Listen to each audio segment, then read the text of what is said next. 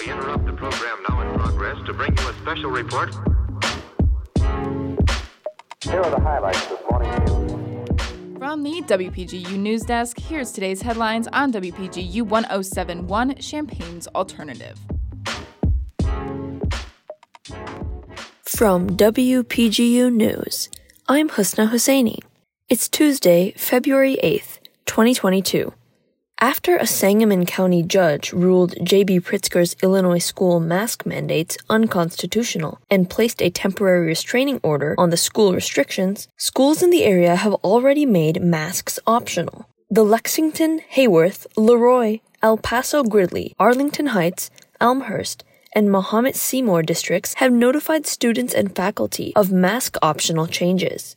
Judge Raylene Grischow temporarily blocked Pritzker's mandate Friday, which required weekly COVID testing in schools for those who are unvaccinated and to wear face coverings on school grounds. Pritzker is hoping to appeal the judge's order and has asked the Attorney General's office for an expedited appeal of the decision. The Pritzker administration has taken action throughout the pandemic to ensure Illinois students go to school in person while still being given the resources to prevent the spread of COVID 19.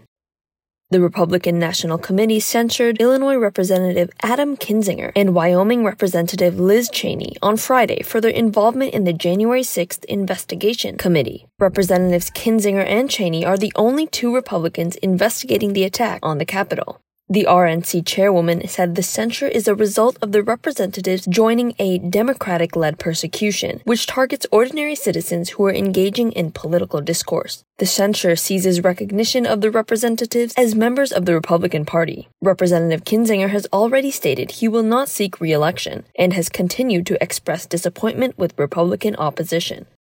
Ottawa has declared a state of emergency over truckers protesting the vaccine mandate imposed by Prime Minister Justin Trudeau. As protesters enter their 12th day, the state of emergency will allow police and city officials to get resources faster. Protesters are pushing for all COVID restrictions, including vaccine and mask mandates, to be lifted. There have been reports of protesters harassing locals as well as desecrating national memorials. The protests have also spread throughout Canada, including Toronto, Vancouver, and Quebec City, although protests are more contained in those locations. Police have been cutting off supplies to the protesters as well as issuing tickets and making arrests. Tongan Olympian Pita Taufatofua has opted out of his role as flag bearer at this year's Winter Games in order to help with volcano relief in his country. This January, Hunga Tonga Hunga Ha'apai, an uninhabited Tongan island made up of an underwater volcano, began to erupt. Following what has been estimated to be the largest volcanic eruption in the 21st century, tsunamis and ash have fallen on the islands of Tonga in what Prime Minister Siaosi Sovaleni called an unprecedented disaster.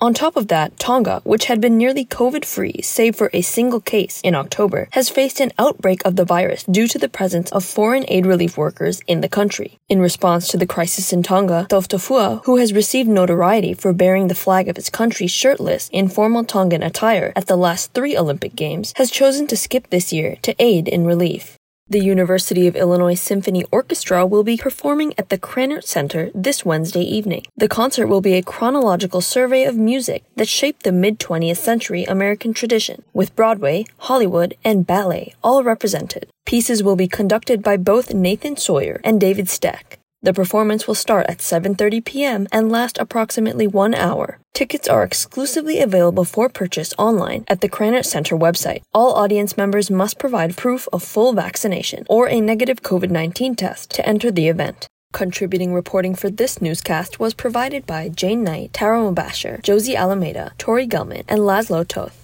Our regional editor is Josie Alameda. Our arts and entertainment editor is Mac Dudley. And our political editor is Jane Knight. Our deputy news director is Emily Crawford. And our news director is Justin Malone. For WPGU News, I'm Husna Husseini.